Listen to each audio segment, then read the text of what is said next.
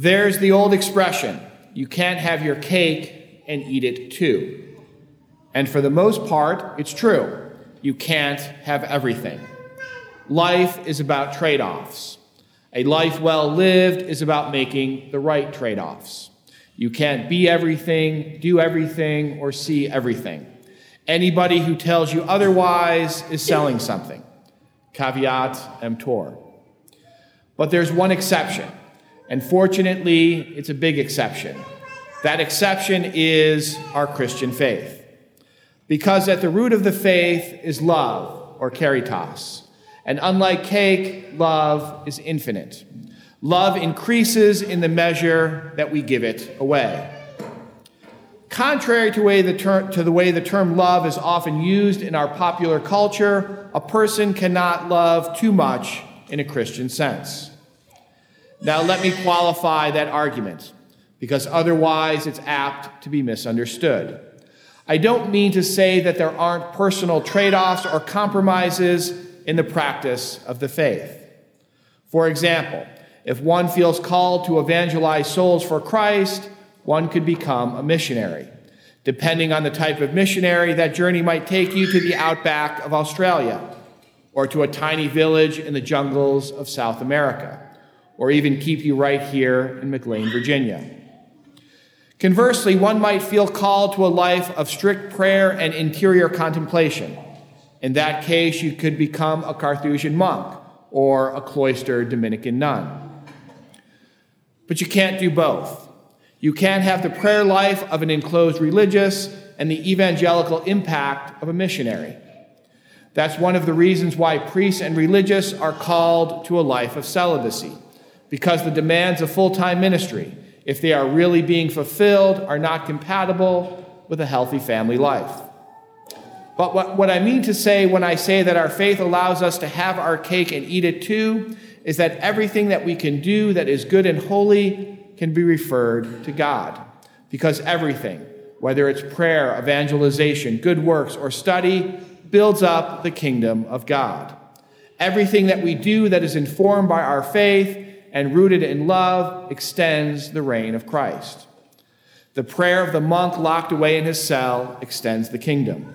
The work of a missionary in a remote jungle builds the kingdom. A priest that offers the sacraments builds the kingdom. Visiting the sick or feeding the homeless builds the kingdom. And a family that lives together in faith and harmony builds the kingdom. None of these things competes with or interferes with the other. All of them have their place in the proper ordering of God's kingdom. It's not a zero sum game. Of course, for all of this to work together at the macro level, each of us has to be doing our part on the individual level, meaning that we are truly living out our vocations with holy discernment. That discernment will require us to make individual choices about how to best spend our time, energy, and resources in the context of our personal vocations so that we can do the most that's possible to advance the kingdom. And there are trade offs there. A priest has to balance his time for rest, reflection, and prayer with the demands of his pastoral ministry. A layperson will have to balance the demands of earning a living at a job with time for family and friends and faith.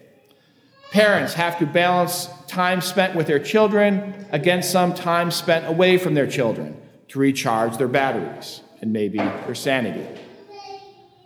Self giving in our vocation means spending ourselves in the service of others. But in order to accomplish that over the long haul requires an appropriate attention to our personal spiritual life and our legitimate physical needs. We see this in the gospel reading today. It says that in the evening, the whole town gathered at the place where Jesus was staying so that he could cure the sick and drive out demons. One can imagine that in doing this, he was kept busy well into the night. I can attest that hearing confessions for an hour or more can be pretty draining. I can't imagine casting out demons or curing the sick for hours on end. So I can sympathize when it says that on the next day, rising very early before dawn, Jesus left and went off to a deserted place where he prayed. Like any of us, Jesus needed some time in private prayer with his Father in heaven. Son of God though he was, as a human being, he was spiritually and mentally exhausted. But he let himself be found at the proper time because there was more work to do. Let us go to the nearby villages and preach there also, because for this I have come. There's always more demons to drive out. The difference between Jesus and the rest of us, however, is that Jesus was perfectly attuned to his mission. He always did the will of his heavenly Father. If he rested or spent time alone, it was because that was what he needed in order to continue, continue pouring himself out for the salvation of all. We, by contrast, don't always get the balance right. Most often, we are too self serving, telling ourselves that we can't give more or do more or be more for others, because at heart, we don't want to make the effort. We're too quick to give ourselves a break while vital work remains undone. Too quick to reward ourselves with a treat when we've only made a half hearted effort at fasting. But for some people, it might be otherwise.